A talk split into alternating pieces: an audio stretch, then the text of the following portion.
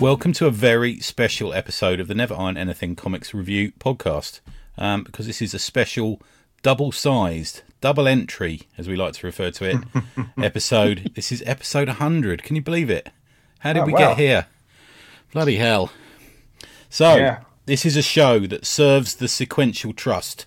It upholds the panel structure and it protects the corner box. Helping me carry out our lawful comics duty are two top geezers.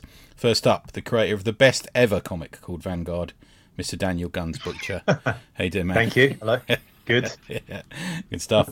And the X is for explosive. He's known as PXD. He's a comics creator, designer, and podcaster. All round big, big shagger. Pete Davis. Hey, you doing, man? You all right? Good evening. Guys, What all an right? yeah, brilliant. Yourself? Yeah, Yeah, good. good. It's fucking hot here. It's really hot. Yeah, Yeah, it's been really hot hot. here too. Just come from nowhere. yeah, hasn't it? Mm. I I was speaking shorts to on. me too. I, I was rocking the cargo shorts about the village today. Got quite the looks at my very white legs that are almost transparent. Like a fish's body. You can see like the veins and You can. the muscle structure. When ladies get near, you can see the sort of blood veins pumping a bit quicker. You know, 'cause they look a bit scared. Good Could have stuff. been in uh, one of the comics we're talking about tonight. That kind of imagery. Yes, could be. Good. Now, Pete, you're going to tell us what we're talking about, and then Daniel is going to explain it to us. He's going to give us a little bit of a story. So, what are we talking about today, Geezer? We are talking about. I'm. I'm going to guess that this this comic was purely and simply made for Dan. And nobody Yeah. else. Um, you know, before before the creators even knew that's what they were doing. Uh, it's Dark Horse's RoboCop versus Terminator. Brilliant stuff. Yes. The first series. There is another one, which Yes. we'll maybe mention later. This is the first series Oh, in Didn't 1992. realise there was another series. Yeah, much later, man, and not as good. Is Um, it? Yeah. Is it kind of like the RoboCop films where the good, first one's good and then they gradually get worse? So we just don't Yeah. want to talk about them or hear about them more. I keep you know. forgetting that new one happened. Yeah. Yeah. Don't- Wasn't. Yeah. It wasn't awful, but this was completely one note. Is it like, vanilla? oh, is well. that the right word to say? Yeah, I would say so. Yeah. That's more It- terminology for sex, isn't it? But that's RoboCop said everything. RoboCop said everything you need to say on the subject for me, Yeah.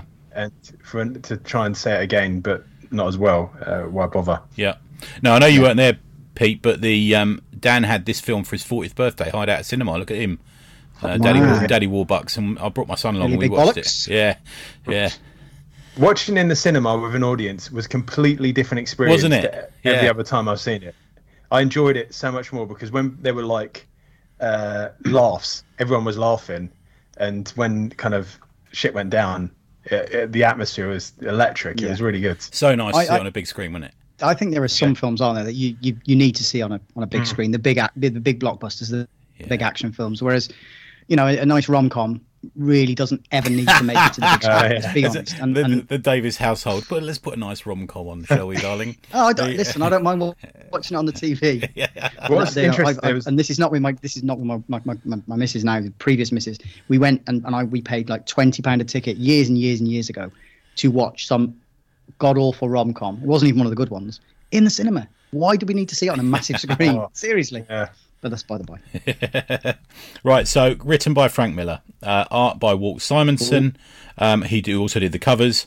Uh, Colours by Steve Oliff. Letters by John Workman. Uh, my copy as an intro by Steven Grant. Um, so A team. That's the A team, in it. That's not bad. Yeah. Yeah. Now the story is a little complicated, but Dan, you sound, kind of simplified it, haven't you? Just so, just give an overview of what it's about, if you don't mind. So we've got uh, in one of the most celebrated comic crossovers ever, fate reveals that the technology that built RoboCop will lead to the creation of Skynet. Alex Murphy must engage in a time-twisting battle against both the murderous computer network and the human-resistant fighters out to destroy him. Brilliant stuff, man. Nicely done. You should work for a publicity department somewhere. That's good. now, there is, to me, the movies for this are kind of like there's like a holy trilogy of movies for me. You know, Yeah. Or there's a few of them, aren't there? But the, these two are definitely in there, along with probably Total Recall. You know, Yeah. probably Yeah. Predator, Alien- Aliens. Aliens. Yeah, there's there's that little sweet spot of horror action movies, isn't it, that we all enjoy? I think. Um, So what was Pete? Let's start with you, mate. Sorry, um, Pete. What, what was your first exposure to um, RoboCop or Terminator? Can you remember? Okay. Um, well, Terminator was a bit later, if I remember correctly. Yeah. Um, I mean, Terminator was, was that made late? I can't remember which film came first now. Uh, Terminator came first, didn't it? I think. It did, First okay, one, yeah. so I think Yeah. I watched Terminator later in life. Um, you know, really enjoyed it. Obviously, I, I was probably on an Arnie binge at the time. It was during the '90s, I would imagine, at some point. Yeah. Whereas RoboCop, this is funny now when when you know you're not allowed to show your kids anything anymore, are you? Because it could be too violent. And and and I can remember at the age of I don't know what age, six, seven, eight, whatever the hell I was. My dad showed me Jaws, and I had nightmares for years afterwards that I'm on a train and either side of us is water, and I'm going to be eaten by a shark. Right. he also, I can tell you now, I think Robocop was either a PG or a 12, and I th- think I was about 9, 10, and we watched that. And, you know, the bit when he gets his, ha- you know, right at the start, when he gets absolutely mutilated, Yeah. and doesn't he get his hand blown off? Yeah, And I'm, I'm sat sure RoboCop's there as like a 10 year old watching this. Yeah. Yeah. I'm, I'm sat there watching this, and, and it must, I must have been, it was in the 80s.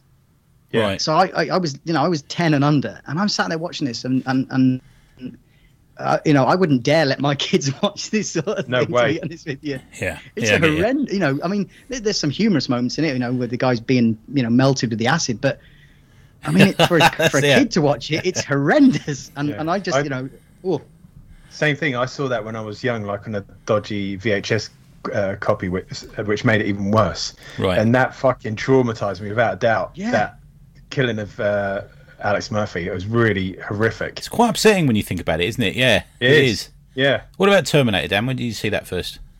Uh, I can. My first memories of the Terminator film was uh, I was unwell when as a kid, and the Terminator trailer came on.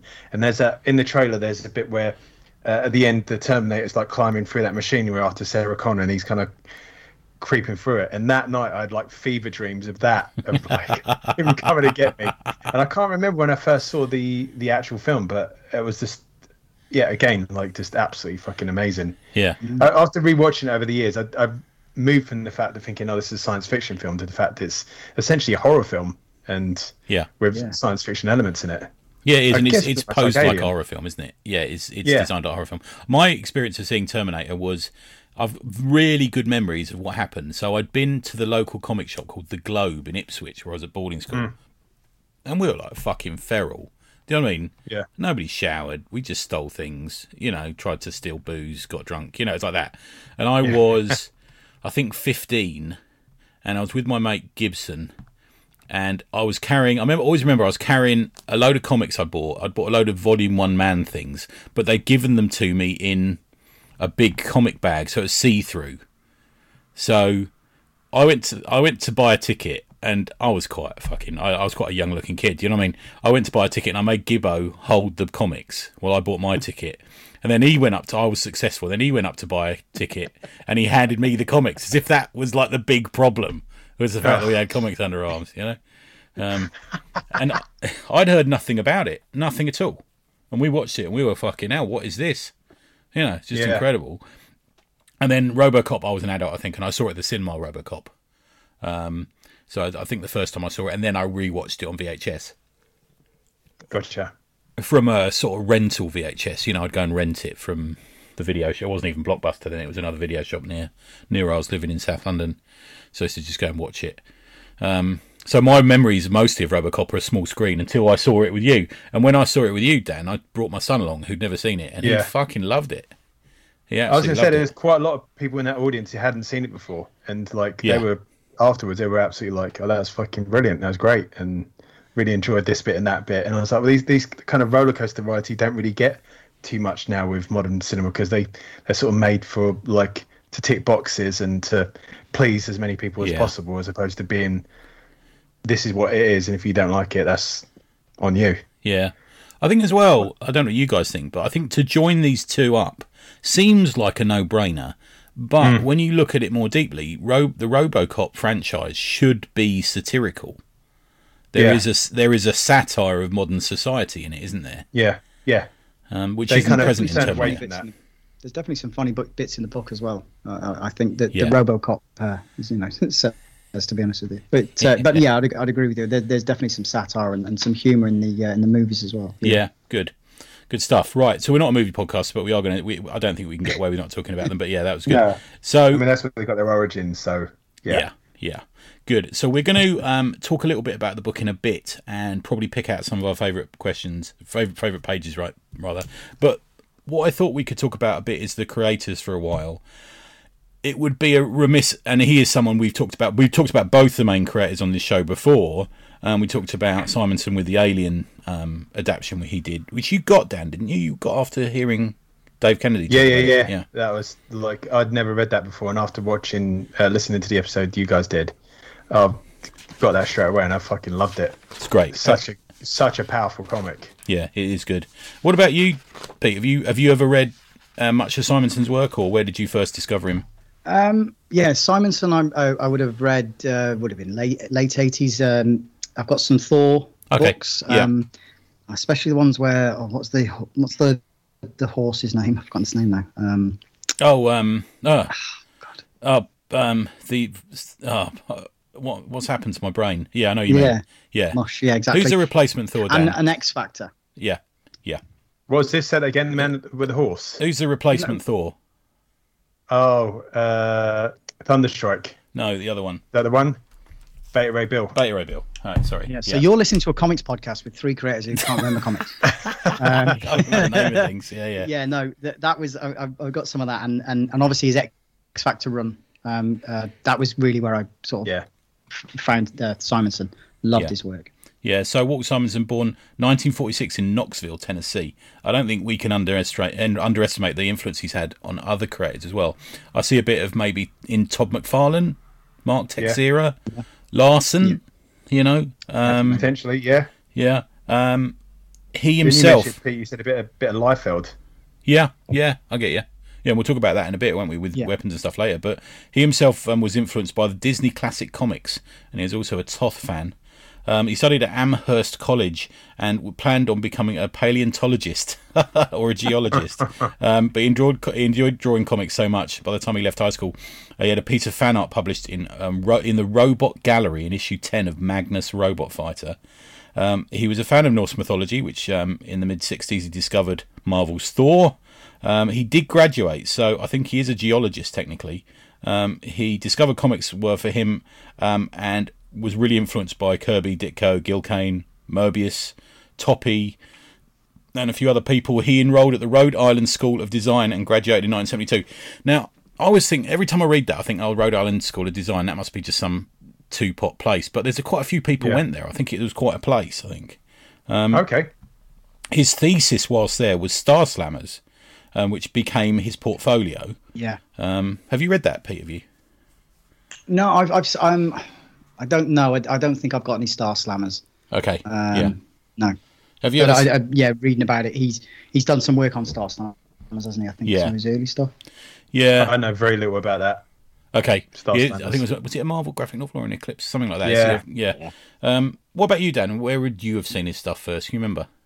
I think like uh, Thor, Okay. picking up issues of Thor and then Yeah. seeing him in that. I was like, oh bloody hell! And then just, you know, kind of like you, you suddenly key into an artist, and then you're Yeah. like, I realise he's done that. He's done that. I, I like that. I've read that, and yeah, before you know it, you're like, oh, this guy's a fucking heavyweight.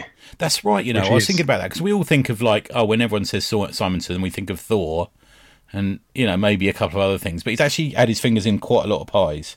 Um, At one at one point, he, he visited DC where he met Carmine Infantino and Archie Goodwin, and he walked out into the coffee room at DC apparently, and sitting there was Howard Chaykin, Mike Kaluta, Bernie Wrightson, and Alan Weiss. Believe that? What a fucking Bloody moment that was! Yeah. Yeah. yeah. It must have been a great time. yeah, at one point, at one point, he shared a Queen's. I have to say that if there was ever an artist I'd put him next to, it would be Chaykin. I think, probably. Yeah, I was thinking that too. Um, Yeah. Obviously, having recently seen quite a bit of Chaykin's work, I Right. would, uh, I'd wholeheartedly concur. Yeah. How come have you you seen his work? Did you do one of those classes? Did you? Or I no, he. Um, I don't know if you've read it. He's he put a call out for a digital assistant. of course. Oh, yeah, yes. yeah, yeah. Um, I Yeah. thought, bugger it. Uh, you know, why not? Yeah. Um, I got some spare time. Obviously, my computer had gone down, so that was a pain in the arse. So I like being shouted that was the shouted at. worst time Yeah. in the world for everything to happen. But yeah, you know, I, I made it to the, the final few, and and uh, Oh, you know, work, man. it was it was quite quite fun. You know, doing doing the work, putting all this stuff together. It's uh, very different to the way I build a page. Um, I don't know whether it's similar to Dan's. He seems to he he could draw five characters on five different sheets of paper, then send it to a digital artist and tell them where he wants them. Right. Oh, Um, Okay, whereas. I get a piece of paper and you know draw a panel. yeah. Um, oh, that's interesting. yeah, no, it Yeah. was- yeah, that's was pretty very much cool. how I work. So yeah I, th- I thought I, I, I think a lot of maybe a lot of digital artists perhaps do nowadays i guess it's easier to to work that way rather than try and mash it all together on a page Oh, nice. um, oh, good in stuff, pencil man. Yeah, I mean, I, I know. Um, I think uh, Cannon did one of his classes, didn't he? And he learned so much. Yeah, he's a dude who knows what he's talking about. You've probably listened Mm. Yeah, to the is. word balloon interviews, same as me, Pete. Have you? Or yeah yeah, I have, yeah. those ones where he tells his assistant not to look at him and stuff. That does make me laugh. Yeah, I swear we could do like some of those classes uh, amongst us with a small press. yeah, and like this is how I do what I do, and then you just kind of like take take a, a room full of people through stuff, and then at the end you you answer questions or something. yeah. Yeah, so I I'm sure we've got a so, man. skill set everyone would like to share around. Yeah, there's a few people, Yeah. aren't there? Yeah, yeah. Um, at one point, uh, Simonson shared a Queen's apartment with Al Milgrom, Howard Chaykin, and Bernie Wrightson. That was a hell of an apartment. I bet there's a lot of Yeah, weed sure. smoked in that apartment. Yeah. Yeah. Um, his first professional work was Cyrano's Cyrano's Army in Weird War Tales number ten. Um, is I suppose his breakthrough one, and where I first saw him was Manhunter with Archie Goodwin, which was a backup in Detective Comics, which is still quite revered, isn't it? I think it's uh, still one of those books people talk about, and it's where we. I think I was really struck with that style that he uses. Um, 1979, um, they worked on Alien uh, for heavy metal, um, where he began his long-term working relationship with John Workman, who's the letterer that he uses has used for many years. He worked at the same time on Battlestar Galactica. Um, his, he did a f- he did- actually did two runs on Thor. He did more than that, but he did two runs. He did a shorter run at the start. Uh, 1982, Uncanny X-Men and Teen Titans was pretty good. Um, 1983 was his iconic Thor run, which has got the like we say, is the one with Beta Ray Bill and the one he turns into a frog and all that sort of thing in it. Yep. In 1984, he had an unpublished story with Frank Miller for Daredevil. Um, I'm- I'm not actually sure how far that got, but that's quite interesting. It He- depends if he's like a couple of issues or if it's only a couple of pages. Yeah. It's quite big. Yeah, I'm not sure what happened with that. He obviously did X Factor, like you mentioned, Pete. Um, 1989 did Fantastic Four. Uh, 2000 he did. This is just he's done more, but these these are the sort of highlights I thought I'd mention. Yeah. Um, 2000 he did Orion at DC. 2003 to 2006 he did the Elric Prestige format series, which is beautiful, just incredible. Um, 2010 Avengers and Indestructible Hulk. Now I know um, Bendis before Bendis was Bendis, before he was like super popular, he went. He tells a story about going and seeing um, Walt at a convention, and Walt being like the nicest dude to him. And he said he always remembered that, and he, I always wanted to work with him. And what came from that was his work on the Avengers, I think, which is quite a nice story. Um, and then I suppose his more notable stuff is Judas Coin, which is another uh, quite- sort of quite well respected Batman graphic novel. I think it was. I think it was a series. Was It went straight straight to collection. I met him by shouting at him once in New York, so I always wanted to meet him. And you know, you just you, you, do those. Yeah, yeah. He did. He walked past, and I thought, oh, he's rushing. I went, Walt, Walt, and he came over to where I was sitting, and he said, I, I can't be long. I've got to go. I said, have a picture. So I had a picture with him, and then he wandered off, and I thought that'll do me. I'm happy now. Yeah, it's I do. one Yeah. of those things. Yeah. Um, have you met him, Pete? i have never met him no um no Is there any way that was, that you- that's, that, that's it Yeah, no, yeah, That's, that's the answer. That's fine. Is there any ways that you describe his style? How would you describe it if you had to? I, do you know, I, I think his style's quite loose, to be Yeah. honest Right. with you. But it, it and, and, and it, it really does remind me, um, especially in the first two issues of, of this. Um, Yeah. It gets tighter, and I, I think there might be a reason for that. Okay. Um, but but his, it, it does remind me. You mentioned Chaykin. Um, I think there's some Miller in there. I, I I'm not saying it. I don't want to say that it, it's it's sort of a style that people tried to emulate at that sort of time. But there, there is a de- definite there is a definite similarity there between all these artists. To be honest with you, in a good way, obviously. It- it- not, uh, I take it you mean he's influenced the sort of image line of artists. Do you think? Um, yeah, possibly, possibly. Yeah. I think so. I mean, it, I mentioned earlier on, um, and we'll go into it now. We Yeah. mentioned some of the weaponry, obviously being quite Liefeldish. Yeah. And, and I don't. I realise this is the second podcast I'm going to mention him. I don't. You know, I don't. I don't want to. I'm not actually his biggest fan, believe it or not. Um, but there's a couple of shots in here as well with with Simonson with these huge chests of RoboCop, and I know he's trying to make him look powerful, but he's got this tiny little head. Yeah. Um, Yeah. and um, and but like, again, I don't know. His his style was very loose back then. Um, I, I I I wouldn't be surprised if if the pencil stage is literally just throwing you know uh, pencil at a page, and then the inks is when he actually properly Yeah, draws. very Yeah. very quick. Yeah, okay. That's Yeah. what it feels like. I actually feel like Yeah. he draws in shapes somehow. that could that could be very true. There's a lot of squares Yeah. there. I agree. Yeah. Yeah. And, and and again, I think when you look at the likes of Chaykin's work, there's a lot of square heads and a lot of square shoulders in that that that, that work as well. So I, I think, you know, I, I do think that there's a definite um, uh, similarity between that sort of those sort of artists, I guess. Yeah. If you go If- to. if- Sorry, Dan, go on, mate. No, go on. No, I was going to say if I was the editor on this book, I would have pulled up about the uh, the weapons, like Right. because if everyone's running around with space guns and it's one's supposed to be in 1980, you're losing the the time travel aspect of it. If one's set in the future, one's set in the past, you've got to show the relevant weapons for the past. You know what Yeah. I mean? Yeah. I You know what can you mean. get slightly fantastical because RoboCop can use different guns, whatever, but all the people on the street they pull out guns that like wouldn't be amiss in Youngblood or Cyberforce. Yeah, that's that's a weird moment, isn't it? So for the, for those that haven't read it, um, the the time traveler of this one, you know, there's always a naked time traveler, isn't there, in a Mm. in a Terminator movie? Is um is quite a big chunky lady who looks like she could kiss your kick your ass and kiss your ass hopefully when they look. But the the she she's got this sort of bowl cut haircut and she's like one of the freedom fighters and she's come back in to to put a stop to RoboCop because he's he's the origin of Terminator, which is the MacGuffin in this story, isn't it? It's the sort of Yeah. central piece in the story. But the she's naked, and there is one bit which we were talking about earlier where she does an overhead bicycle kick and kicks someone, and I think you're leaving yourself a bit open there. A bit.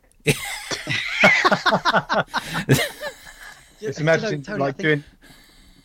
Sorry, go on, you Dan. do like an inverted splits in the streets, in the busy Detroit street.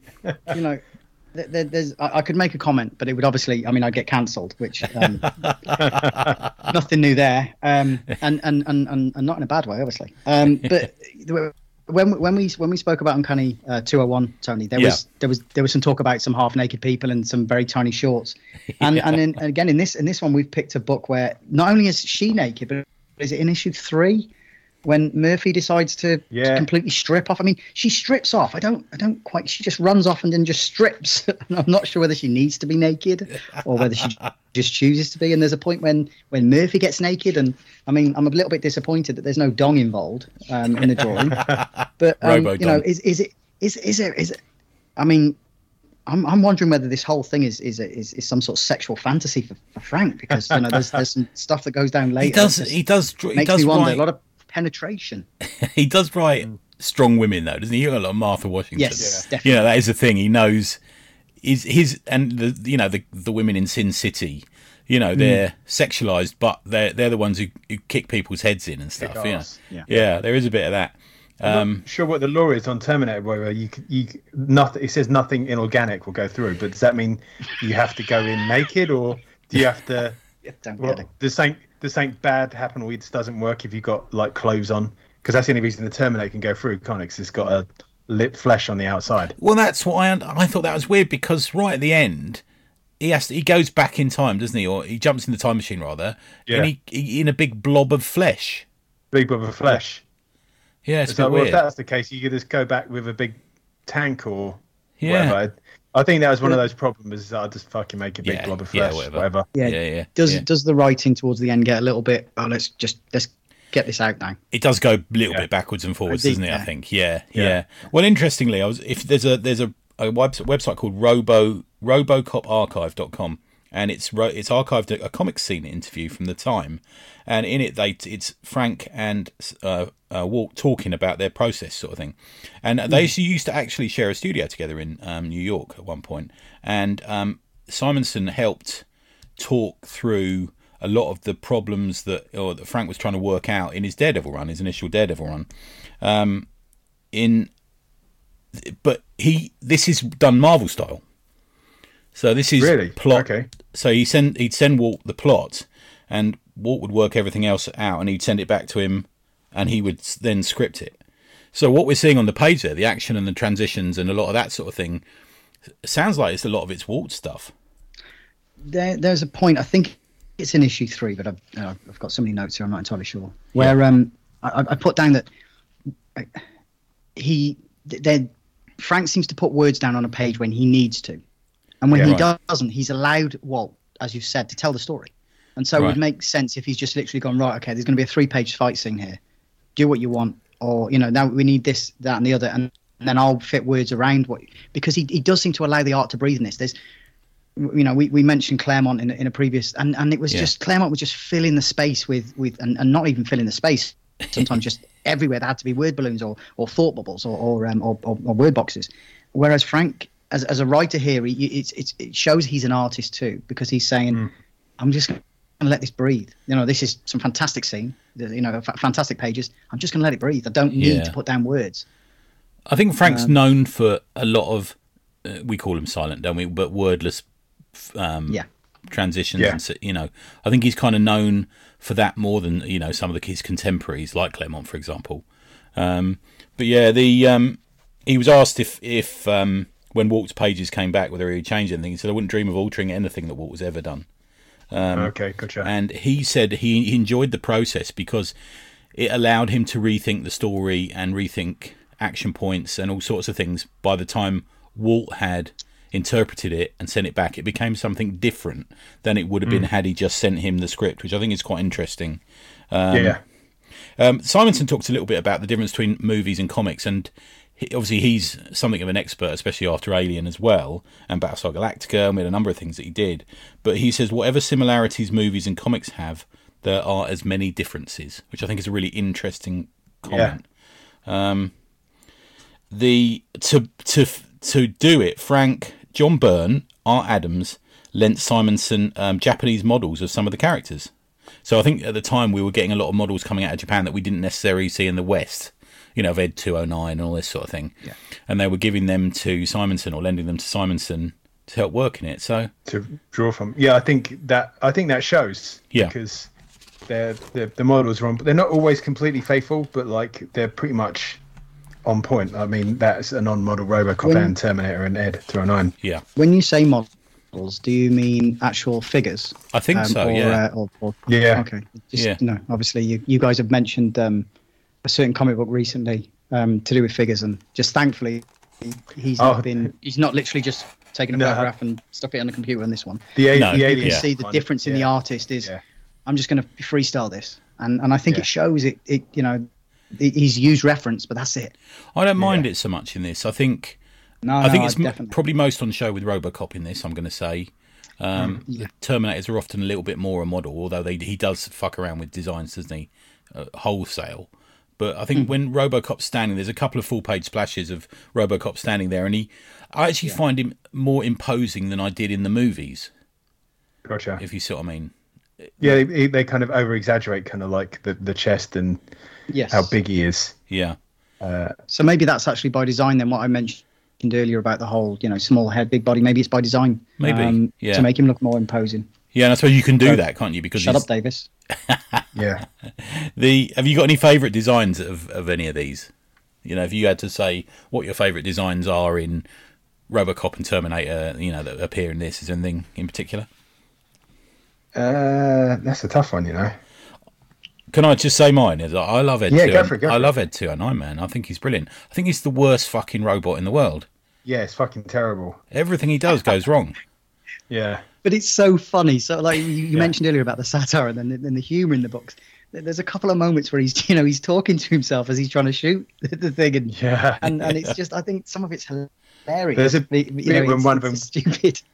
it comes through and like destroys the Terminator, and you're like, yes, that's great because it is they portrayed as being in crap, but then like they sort of have this one redemption moment of redemption where they like one of them takes out a Terminator. yeah, like, Yeah. they're a bit like to me. They're a bit like RoboCop's dogs sometimes. yeah, they Yes. are. Yeah. yeah. Because uh, in the story, he says like scan for any like cybernetic life or robot and, and take it out, and they immediately fucking turn on one another.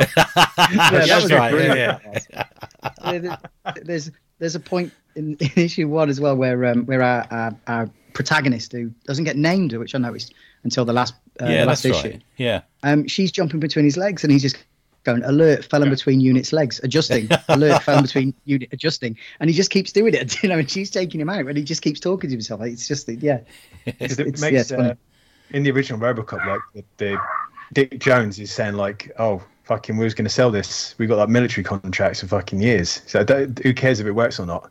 It's a, it's a, it's Yeah. like a play on that sort of uh, American military. Uh, Yeah. Have you guys ever tried drawing like any of selling these? weapons? Yeah, I get you, man. Yeah. Have you? No, have I've you never got, fucking no, drawn Dead 09. no, Pete. Have you ever tried any, No, any of these characters, I've, Pete? I've, Or? I've never. I don't. I don't think I've ever tried drawing any of them. To be honest with you, um, maybe Arnie once, you know, but in human form, not robotic form. Yeah. Um, I find the, so no, the I- Terminator getting quite intimidating. I don't know about you, drawing I, that. I find um, uh, Dave. Um, oh God, what's his name? You've had him on the on the show before. Kennedy. Dave Kennedy. Dave yeah. Kennedy. Yeah, he he showed a picture uh, of uh, the Millennium Falcon that he was drawing sat in a field me. the other day. Yeah. And I, you know, I, I said to him, I would love to watch him draw because with, with as soon as you give me a piece of machinery or you know technology to draw, um, I, I just kind of go to pieces. And uh, you know, it's um, I noticed some of the stuff in in the the early points of the the first book. Some of it you you can see the you can see the um the Kirby sort of influence with, Yeah, with the machinery where Yeah. you know whereas now you know everything fits into a, a phone for us and, and and you know you know she's plugging him into the internet dial up by the sound of things the way the way she talks and Yeah. yet it's this massive piece of equipment that's very kirby like Yeah. whereas you know it's now it's just a simple I mean, that's know, why simon's works so well on Orion as well, wasn't it? You know, he's got that Kirby about him, hasn't he? Yeah. Yeah, Yeah. definitely. No, You see a lot of that when uh, it, it does a future flash towards like what the Terminator is going to do, and they launch off into space, don't they, with these skull, the Terminator skull on the front of these spacecraft, and they're going to conquer the galaxy and make everything kind of yeah. robotic. That was kind of fucking out there. I Yeah, was- it was. Yeah, there's a lot of good Yeah. ideas in this, I think, aren't there? Yeah, there's a The, lot of uh, them, but that bit where he, Murphy transmits his uh, consciousness through Skynet in the future and waits around for years and years and years, and then rebuilds himself like some badass yeah, RoboCop Terminator hybrid body. That was uh, that's fucking. Uh, wouldn't have thought of that. That's just like Miller all over Yeah. coming up with those kind of ideas. yeah, definitely. A um, couple of things from the first issue. Um, Simonson actually said he, he wasn't overly happy with the first issue. He said some of the layouts were a bit wonky. And I don't know if you noticed this, but there's no bleeds in issue one, where it's almost like a trademark by the time you get to issue three and four. You know, the way Yeah, things are falling out the top of the page and stuff like that, you know. Everything's all over the shop in uh, as it goes on. Yeah. I didn't notice that about the first uh, issue without the with no blades. Yeah, that's, that's, that's what it's in an interview. I think it's right. Yeah, fairly sure it's right. Have you guys ever read, otherwise, were you reading any Terminator? Let's start with Terminator because I think it's got a longer history of comics than Robocop. Were you were you reading any of those books or? Not I me, got no, on um, Go on, Pete. no no go, go on go on Dan I was reading the, the, the Dark Horse Terminator stuff, the uh, Tempest. Okay. When they you know, when they originally got like the license, and yeah. that's fucking great, great series, which I've kind of waxed lyrical about before. Uh, but Oh, also, what was that? Who had the license before? It was like Eclipse or someone. It was Now And they had Comics. Yeah. Now so Comics. Now Comics were a funny company. So they they had the license between 88 and 90. Um, and they put out a few. So it Terminator, Terminator, All, All My Futures Past, Terminator: The Burning Earth. But they were Yeah. a weird company. So they were part of the 80s boom of indie comics companies. Um, but they Right. mainly produced already existing properties and um, TV and movie deals and IPs and stuff. So here's some. Here's a list of some of the comics they produced: Married with Children, um, Three Ninjas, uh, Green Hornet. They did. A, there was a movie called Freejack. Yeah, I you remember that? Tr- Emilio Estevez. That's it. Yeah. What's Mick his Jagger. name? Mick Jagger was the villain. That's right. Yeah, yeah, yeah. Yeah, god Um, it was the they did a comic of the Alias series, which was the one with Jennifer Garner in. Um, Speed Racer, and they did a Universal Soldier comic as well, if you remember. Um, they were sort of hell. fairly short lived. Um, so they, they were it was all ip then wasn't it I mean, Pretty much, then, you know, yeah. they- yeah yeah, and and um, anime buy-ins and manga buy-ins and stuff. Yeah, Yeah. yeah, yeah, yeah. Yeah. And then he went to Dark Horse, where it stayed for a long time. But with a few exceptions, it jumped into Malibu for a couple of years. Dynamite had a few comics out from it, and IDW had a few comics out for it. But there was Dark Horse did a lot with it, I think, which is probably the stuff you were reading, Dan. What- Yeah. What, about you, Pete? Did you read much uh, Terminator? No, I um, I, I have to admit, I, I've, I've not really, I've never really been a big IP fan. Um, to be perfectly honest with you. However, I mean, this I've got to, I've, I've got to be honest with you. This really hooked me when when we spoke about what we were potentially going to do for this Yeah. show. Um, you know, a few months ago, and and you you mentioned this book. I, I I'm, I'm not going to say I wasn't excited about it, but I, I was a little bit, you know, tepid on the idea. Maybe But- bring it, but had to pull right- yourself around to read it sometimes. I think right that's at the the, right yeah. at the end of the first issue. Honest to God, I mean the the, the last few pages. I mean, if, if these pages don't grab and grab you and pull you in, I mean, I don't think anything will. That that that that ending to to, to issue one really would have said to me, you've got to pick up the whole series. God, Yeah. yeah. Yeah. I don't know if you remember this, but in the um, the actual comics, the issues, they had cardboard standees. Yes, Yeah. that's what I've got. Yeah. The- oh, is the it? Oh, good man. Oh, because we were comparing the digital to the comic, weren't you? That's where We you were were, getting yeah. it from. Yeah. Okay. That's right. Yeah. So, um, so I, I, I, I went out and purchased it because I looked at it digitally and I was contemplating it, but it was it wasn't that much different buying it digitally than I could pick up the four issues for in the end. gotcha. I managed to get quite a decent deal. Yeah. There's not been that many Um, versions of it. So we've had the original series, then the, the, the original trade was actually just a bind up of the issues. So it actually had the car, the cardboard inserts in as well. Ah, right. And then there, there was another version of it, and then we got this sort of almost like an artist edition version of it, didn't we? Um, showing the art, which I, I would love to get. I, I keep thinking I'd- about it. I'd Try love to get a trade, but it's a fucking loads They're of money. expensive, aren't they? Second, yeah. sell them second hand. Right. I, Yeah. That's what I thought. I thought they were, I thought you'd be able to pick up a trade, you know, 10 quid maximum. And, Yeah. And it was Yeah. ridiculous 40, 50, 60 quid I was looking at. Really? Oh, okay. Yeah. I, I managed That's to pick up the four original first print issues for less than 20 quid. Oh, good. Oh, that's oh, fine. and I'm nice one, thinking, and yet, and yet they want to sell a trade to me for 45. Yeah, that's bizarre. That's comics. Quid's in. That's comics for you. Yeah, yeah, yeah, yeah. So they have these weird standees in, so which are like cutouts that you. I don't even know who they were designed for. They're just a weird idea, aren't they? In sort of hard cardboard that you can. They would stand on your desk, and there was a RoboCop, a Terminator. The I can't remember the lady's name, the female character. And was there an Ed, Florence. Ed two hundred nine? Flo. The last Florence. yeah, they had 209, which Yeah. is a double page one, which tell, tells you cut around this unit's figure and base, you have 10 seconds to comply. and then it goes nine seconds, and then the same thing, eight seconds. Fold crease forward at 90 degree angle, and then it repeats again. So again, it's quite funny. And he's he's kind of standing there. It looks as if he's got one of his arms or guns on his hips. it's, it's you know it's it's funny. I just, I just think I could just in my mind's eye see them going. Oh, Frank, by the way, we're going to put these cardboard figures. whatever. Do do what you like. Do Do what you like, like. man. Yeah, yeah, Knock yeah. yourself out. yeah. Right, let's talk about the time has come to talk about Mr. Miller. Um, born at the 27th of the 1st, 1957 in Olney, uh, Maryland. The Now, we, this is not the first time we've talked about him on the show, so I'm not going to go and rush into, you know, his whole history. But what I do think it's worth mentioning is um, the impact he's had on comics. So I'm going to list off, first off, I'm going to ask you guys in a second what your favourite Miller book is. Um, and then and then I'm going to list off some of the other ones that he's had. He actually grew up a fan of comics. I think it's worth mentioning. And he had a letter in Marvels of the Cat in 1973. Um, his first published work was Royal Feast in Gold Keys Twilight Zone in 1987. Sorry, in Twilight Zone 87 in 1978, and then War, Weird War Tales as well. Look at that in number 64 in 1978 as well.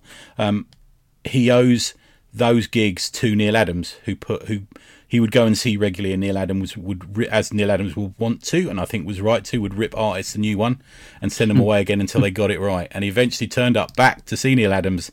Said, "Here you go, this is what I've drawn." And he says, Neal Adams, without saying anything, picked up the phone and rang and rang Gold Key and got him a job. So that's Nice. how good is that? Yeah. Yeah. Um, I think we'll realise the impact that Adams had more when he, he finally passes away. I think. God, I, I hope he doesn't. But the things he's yeah. done for this industry, you know, the rights issues, the artists he's guided, you know, I know he's got a few mad Definitely. ideas, but yeah, you know, Um, yeah. So. If you guys had to choose just one, you get to choose one Miller work. Which would it be? Oh man, that's a tough one. That is Yeah. really tough. It's a difficult one, isn't it? There's so much there. I think. I'd waver, I think, between uh, Daredevil Man Without Fear, which I absolutely love, and probably Sin City. Oh, okay. That, Yeah. that had a big impact to me, Sin City. Really, the, the first arc with, uh, was it The Long Goodbye? Is that with, with Marv? can't remember. I think you might be right. Yeah, yeah, yeah. Yeah, I've got those sort Uh, of paperback, bit bigger than a paperback sized. Yeah, yeah. Was it like ones. a DH Dark Horse Presents or? Yeah, it was. Yeah, yeah, that's sure, right. yeah. that was the famous cover of him being electrocuted, wasn't it? Which I think was wasn't it like an action figure at one point that they withdrew? Yeah. it's, I think you can, uh, like, you press the button, it, it bars to Oh, something. yeah, so and he is that- is that the electrocutes best you can do? yeah. That's right. Yeah. Uh, what about you, Pete?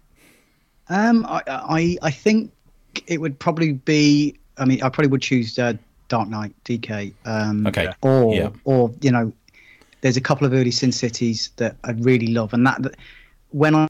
I, when I started to discover who creators were, and you sort of you realize who Frank Miller is, it was it was Sin City was the book. I mean, I already own, own Dark Knight, if I remember rightly, Yeah. but it was Sin City was the book I was then looking for.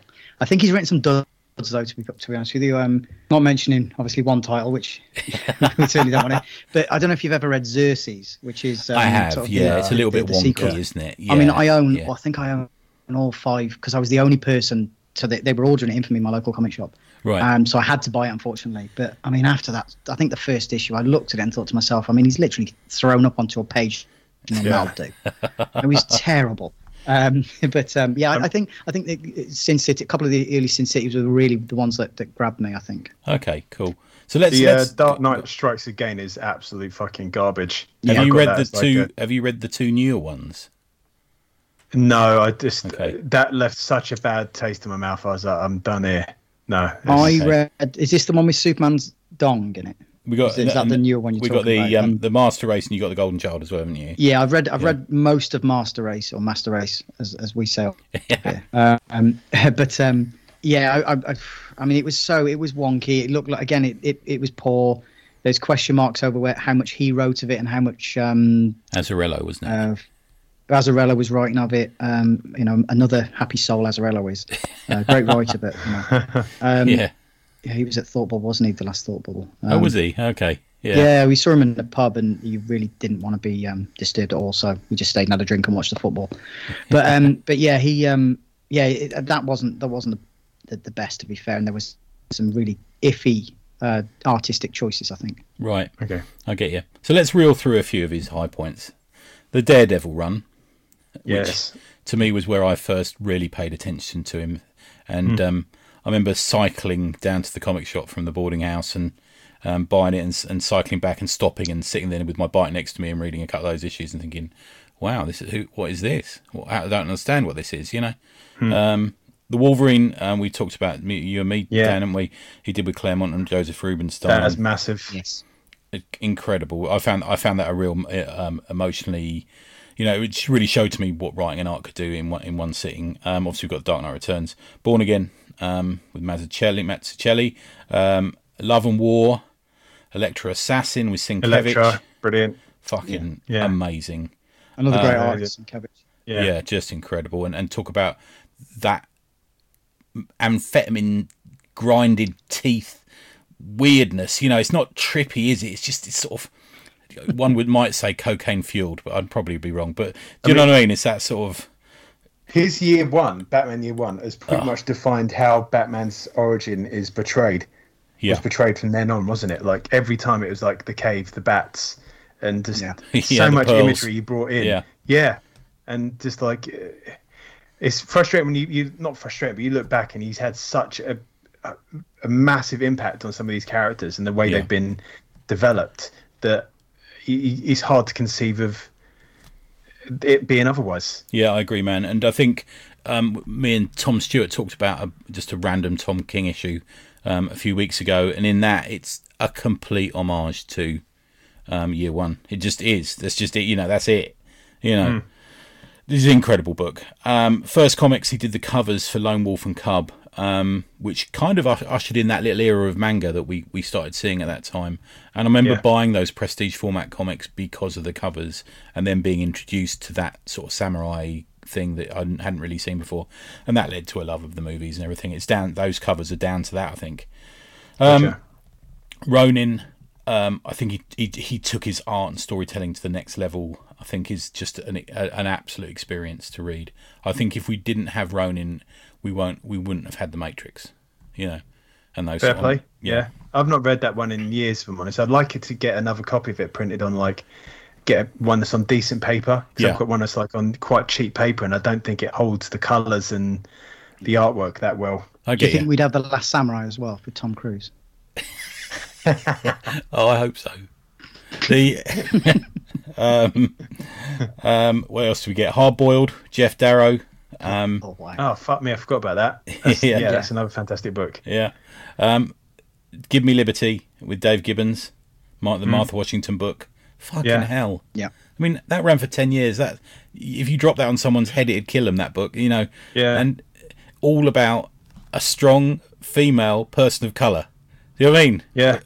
This is this Just dude careful. pushing it. You know. RoboCop. RoboCop two and three. That's well, no, you're right, Tony. You're, you're reading through all these magnificent books with strong female leads and people of color, yeah. and he's reduced to one bad decision, which it, let's be honest, 99% of Americans felt exactly the same way about. yeah. And ninety nine percent No. of people on Twitter haven't read. Still do. It's yeah. uh, it's been like the 20 year anniversary of the event, and I've been watching some of the documentaries, and Yeah. it affected Oh, me. yeah. Like just listening Oh. to the testimonies of these people, really like fucking hell. So I can imagine going through it and being in the city that you, you're from. and He only people lived around the corner, didn't he? A couple of blocks. Yeah, Yeah. I can imagine it would get an absolute My reaction from him. my yeah. missus was watching something the other day, and, and I sat there and just I cried because I remember Yeah. being at work and people saying turn the turn the TVs on, turn the TVs on, and and I'm, you know I, I get emotional thinking about it. Now it was an awful event, Yeah. you know, just horrendous. I mean, a couple of years later, I went and worked in New York and spent um, two, three month periods over there with a break of a month. And I was working with people who lost people, you know, Fuck, man. and that it means so much to those guys, you know, but break your heart, man. Yeah. Yeah, absolutely. Oh, definitely. Yeah. Um, moving on, the RoboCop two and three, we got those uh, those scripts, and he's in RoboCop two, isn't he? He plays like a, is, a yeah. chemist. Um, He's actually called Frank. yeah, he's actually not too bad in it. I remember seeing Yeah, it. thinking, you're This is great. Yeah. he looks a bit like John Lennon. Like he does in John that, Lennon doesn't he? Yeah, yeah, Yeah. I met him. I've only met him once, and I met him at a UCAC, and he was super nice to me, and I got something signed. On my decals are signed by him from that event, and uh, or the first two are. And uh, yeah, he was the nicest guy, man, and he was friendly, and he was walking about, strolling about, talking to people, and yeah, Was um I take it that was before he went ill yeah, oh, long before because he did, he Yeah. did you know that sort of period when he, he, he wrote what he wrote etc. He he became ill. He looked people thought he was going to die, didn't they? That's that's Yeah, Yeah, I think, that he was, was- a few years ago, wasn't it? Was it yeah. like Yeah. mentioned like like heavy substance abuse and other bad choices? They're the rumours and- we hear, aren't they? Yeah, yeah, yeah, but there's nothing concrete. But obviously, the man's going through like to to go through that and then age that quickly. Something's going wrong. Yeah. badly But wrong. again, you don't know. He may have lost a lot of friends. Yeah, I don't. We don't Yeah. know. We don't Yeah, know, do we? Exactly. Yeah, if there's uh, there's there's probably a bit of PTSD. I suspect there somewhere. I Yeah. agree. Yeah. I agree. Um, then we got Sin City, um, Dark Horse Comics presents. Um, we got Man Without Fear. We got some Spawn. Um, we got some Batman Spawn. We got the Of Legend imprint. Yeah, We got 300, um, which is still a great achievement. Even if if all you were known for was 300, you'd be amazing. You know. yeah. Um, And we got the Spirit. He directed the Spirit. He co didn't he co-direct Sin City 2?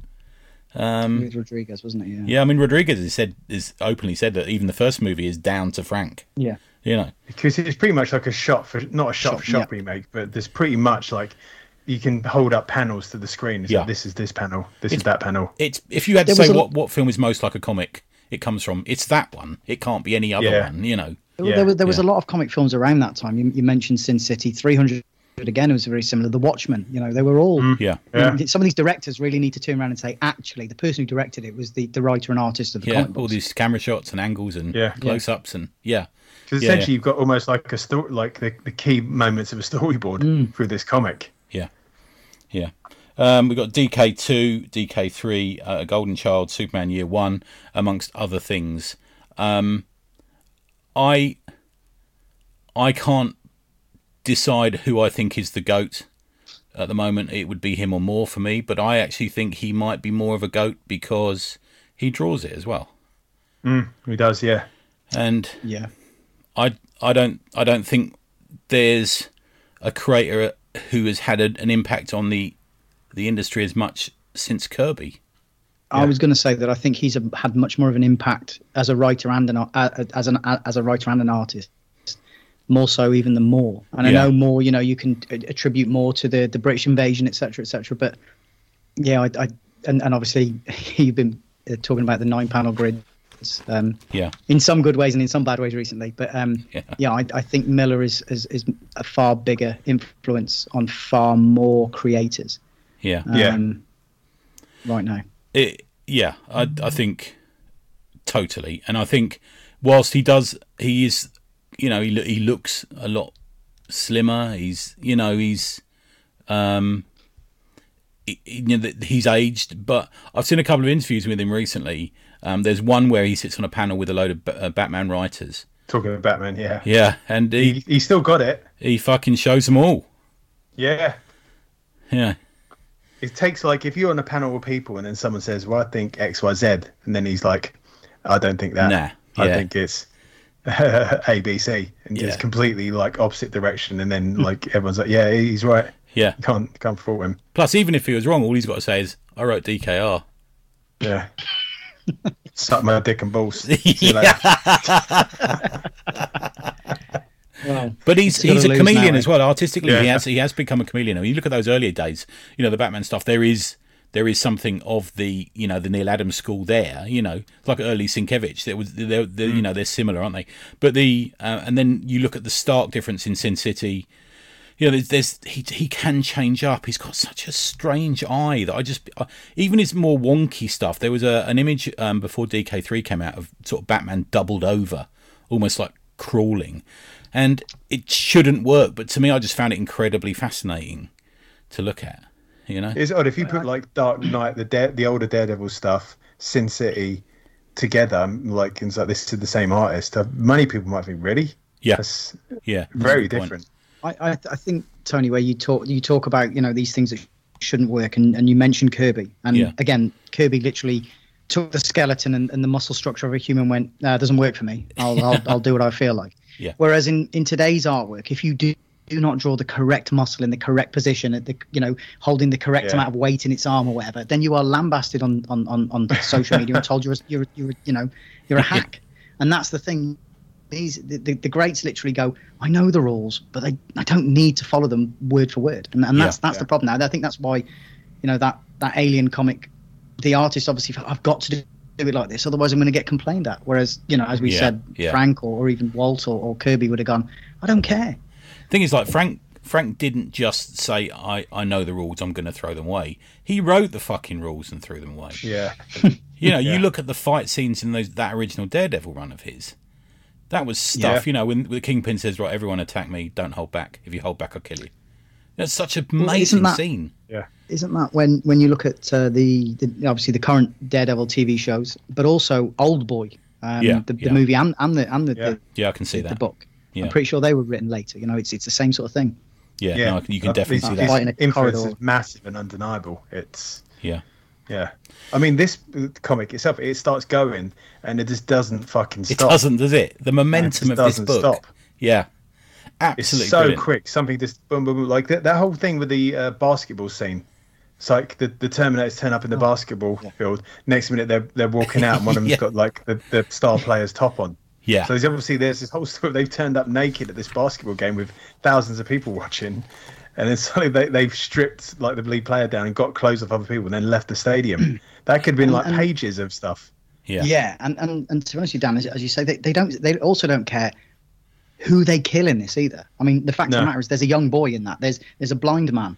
You know, there's there's Yeah. there's a you know a boy and his dog later on, Yeah. and and and it, there's no there's no doubt in your mind who, who the good guys and who the bad guys Yeah. are supposed to be in this, because RoboCop doesn't kill any anybody who you know is human.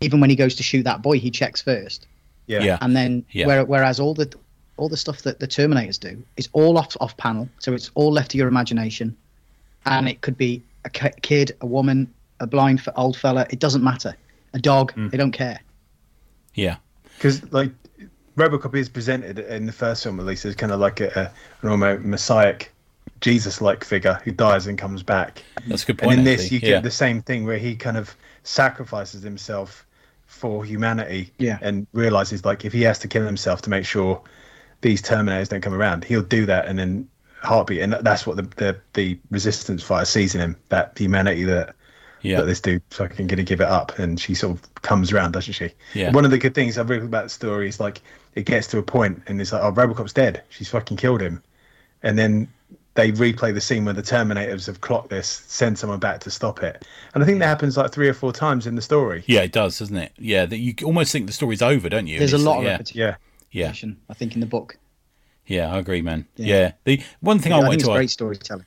Yeah, it just. But you're right though, guys. It doesn't stop, does it? It just keeps going, and it's it's it is a book you can read in one sitting because it's just if you got the time, you're like fucking hell.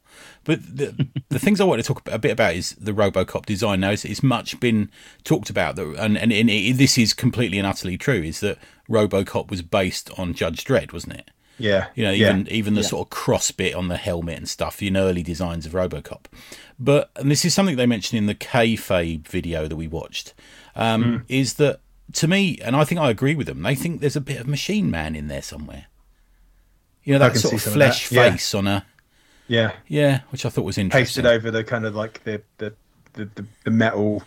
You don't really see RoboCop's skull or anything like that. Yeah, I'm It's not. just I'm never face. sure whether that skin that's sort of tightly pinned to the metal skull is his actual skin. Always, sometimes. It's weird. It's it's uh, it's I very. think he gets replaced, like in, in the Yeah. film, Yeah. being a RoboCop node. In the, the third one, they write it off in the fact that he gets firebombed in the, the start, so they replace the skin. It's actually his dead skin to be like change it to someone someone else, but it's still Murphy. yeah, But uh, I get yeah, it.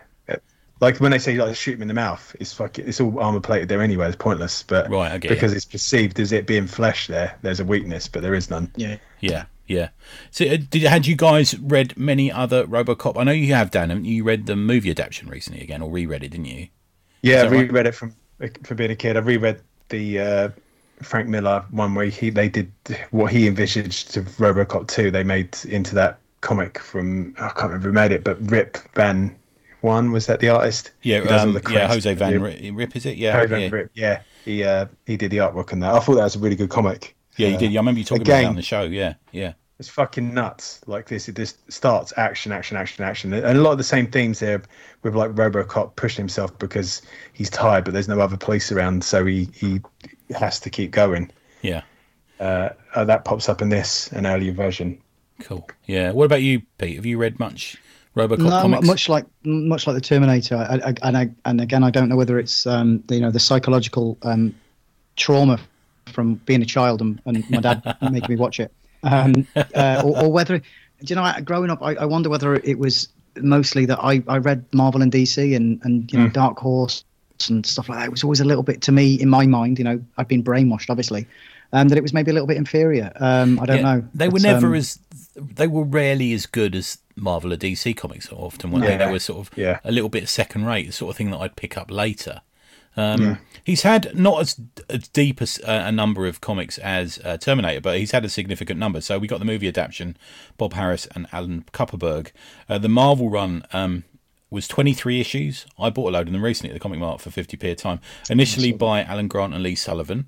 Herb Trimpe did an issue, and later on Simon Furman took over. So sort of solidly in the UK writers scene because I think Marvel maybe saw it as a bit more 2000 AD than American Marvel almost, you know. Um, it's it's got that dark humor about it, I think. Maybe that's why they got them on board. Uh, Dark Horse, um, there's there's a number of series. You had the RoboCop versus Terminator. Then we got RoboCop Prime's Prime Suspect by written by John Arcudi, art by John Paul Leon. I haven't seen that, but John Paul Leon's a great artist. I'd love to see that. Um, the Robo- RoboCop 3 adaptation was by Steven Grant, who writes the intro to this this trade, doesn't he, Steven Grant? He's got quite a mark on um, RoboCop. He's written quite a few at different companies. Um, Mortal Coils, Steven Grant and Nick Gnazzo, Roulette, John Arcudi and Mitch Byrd. And then he moves to Avatar, the brilliant Avatar. Dan, Dan and I are fans of Avatar. and um, he um, Miller's Lost Robocop was there. Uh, Steven Grant and Frank Miller with Juan Jose Ryp, that's his name. Uh, two times one shots followed. So we got Killing Machine and Wild Child, both again written by Grant. Um, then it goes to Dynamite, and this is I think post the new movie. So we've got Volume One Revolution and Volume Two Road Trip, which so far hasn't been a trade, hasn't been traded, and it's at that point that we get the Terminator Robocop Two. At that point, then um, Boom Studios did another series of minis that Steven Grant was back on. Um, So they like to go back to the well with the same, same sort of writers. they do seem to, don't they? He obviously has a I grip guess on guys it. you trust to, to write them. Yeah. and understand them.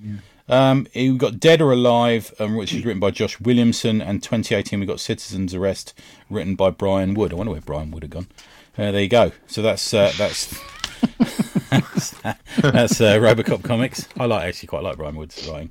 Um, yeah, well, well done. I enjoyed some of his books. yeah, yeah, yeah. Um, so we're going to talk a little bit about. I knew this. I knew we'd run long on this one, but the um, we're going to talk a little bit about some of our favourite moments. Um, who, who would like to go first? Pete, Pete, come on, guess first. Yeah, I'll, so, I'll, do you fancy? I don't mind. I'll go first. Um, I know. I know you said um, two pages. Um, I've, I've cheated a little bit. The first one is a is, is two pages, and then the second one obviously will be one page. Okay, mate. Um, the, the first because we mentioned you mentioned um, the satire earlier on and, and the humour. Now it's it's Yeah. in the first issue. It's uh, somewhere around page twenty two to twenty three if uh, if you're reading it digitally, I'd imagine. Okay. And it's when the uh, when we discover that a bomber is in the casino, and he's shouting his mouth off, going on about how he's gonna you know blow everybody up, and he's he's got this very clown like look on the first picture of him Right. and he's sat there telling everybody how they're going to die and telling them his life story and so but saying you know I um, I got fired off my job for no reason at all but you don't want to hear about my problems which I think there's an awful lot of um of, of, of Frank's commentary on society in some of these these books Okay. to be honest with you um, and I think it works well with today's society as well um, but but yeah he's uh, he's he's banging on about how he's going to kill everybody and he's not kidding and then RoboCop walks in and it's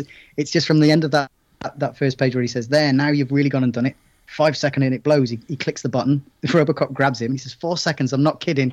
And RoboCop picks him up and he says, three seconds." And he goes, "Yep, I understand."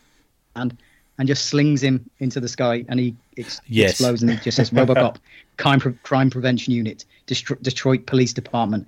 And I just thought that's just brilliant. It's just so funny the way this guy's ranting on and he's like, I, I get what you're saying, mate. Don't worry about it. And just slings him off into the And I remember reading goes. that and thinking he got that exactly right. The timing. How did he know the bomb was? You know, and and I love the fact when he Yeah. throws him into the air and you get this big boom effect, which I think is John Workman, isn't it? And Robocop's but Robocop sort of turns around in like a cool '90s movie moment, doesn't he? Yeah. Doesn't look at the Yeah. explosion. He just looks Yeah, back. hell yeah. no. Yeah. Cool guys don't look at explosions. yeah. It just, I just, it was just the humour in it. I just thought it was absolutely brilliant. The, Yeah, the- the yeah, that's a great that. throw as well. The way he throws him with the motion lines and everything works really well, doesn't it? Yeah, yeah, Yeah.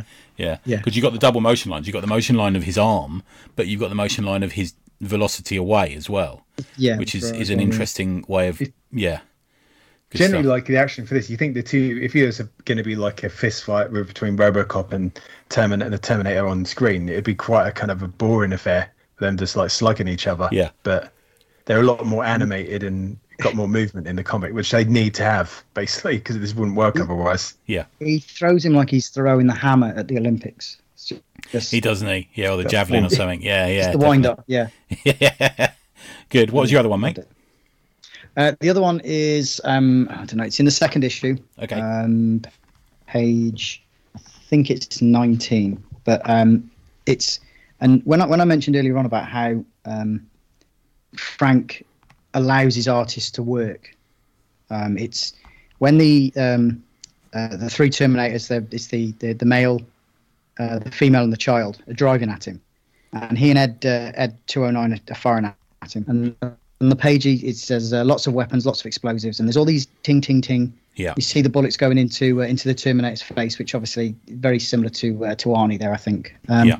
And then just that little in, insert panel where it says no reason they should go to waste, which is actually also then written very similar. We're talking about bombs, I think it was later on in the uh, in the run, Yeah. and just the explosion, the big boom is just there's a mass of of, of, of, of yellow and white in my in my copy. Um, Yeah. Lots of lots of empty space, and it just works so well. He's just uh, there's a big panel, half a page, and there's no you're not seeing it. You're not seeing all the bits of the explosion. But Yeah. it, it, it's so effective. I think that works simplicity. better on your paper version. I think the digital version, what you think, Dan, suffers a little bit from digital colouring to me. Yeah, the, Yeah. that's a bit more kind of like evident. I think they fucked around with the artwork a bit to boost like Yeah. levels and saturation. Yeah, The colorists also changed after the first Yeah. two books. that's right. well, and, and I noticed Yeah. that um, books three and four, um, you suddenly start to get that '90s image sort of coloring. I think, whereas the first two books are more '80s, more bit more flat colors, yeah, I get you. and in, in books three and for is it. Yeah, and I wasn't as keen on it to be honest with you. Uh, okay, cool. Well, if you don't mind, I might do mine, Dan, now because mine follows on. From Yeah, that. yeah, yeah. So one of mine is if you go two pages forward, outside in the heart of the blaze, metal shrieks and movement, and it's a apart from those words, it's a, a three panel horizontal panels on a page. In the the left hand corner of of the first two panels is the sort of slightly more than a silhouette of um, Murphy holding his gun aloft, and slowly the figures appear through the fire and it's the um, terminators who've had the flesh burnt off them in the explosion and are now just pure metal and they're running towards the camera and running towards you and if you look he does that trick of having them step outside the panel to give that Yeah. three-dimensional thing to have them coming towards you and it's like when I watched the first movie and to a certain extent the second movie, the unstoppable nature of these creatures. You know, they just won't stop, um, and you get that. And go on. No, sorry, I was just uh, mentioning the colour there. Your your colours again are much more vivid on on your screen, aren't they? I think so. There's lots of oranges, whereas in mine it's Yeah. literally yellow and white with a tiny bit of orange. Oh, okay. Gotcha. Right. Yeah, Yeah. This is But it- a wall of fire. This is a wall of orange. And Yeah. yeah. Yeah. But again, he Miller lets the artist. I mean, aside from like say a couple of boxes, a, a little bit of poetry perhaps, he lets Walt Simonson do his thing. Yeah, he really does, doesn't he? Yeah, and it's a simply told page. You know, a lot of the work is done by the colorist on these pages. You know. I Um, got to say, like Miller does bring in a lot of elements that you'd see from both film, uh, both characters in their films, like the the Terminators getting blown up, and then coming out of the fire like lacking their flesh. Yeah. Like that happens in virtually every Terminator sort of uh, incarnation, and like Yeah. there's stuff in the the first issue where Murph uh, RoboCop basically just says lines from the film in response to like questions or things that are asked of him. I can't remember. I, I picked up a couple where he's. Uh, here's me going back by hand. It's But, uh, mimicking the line, the dialogue. You mean? essentially, yeah, like he just takes dialogue from the film and repeats Right. it, Okay. uh, which is like a, a, a nice touch. because he's he is a he is a catchphrase kind of character, isn't he, RoboCop?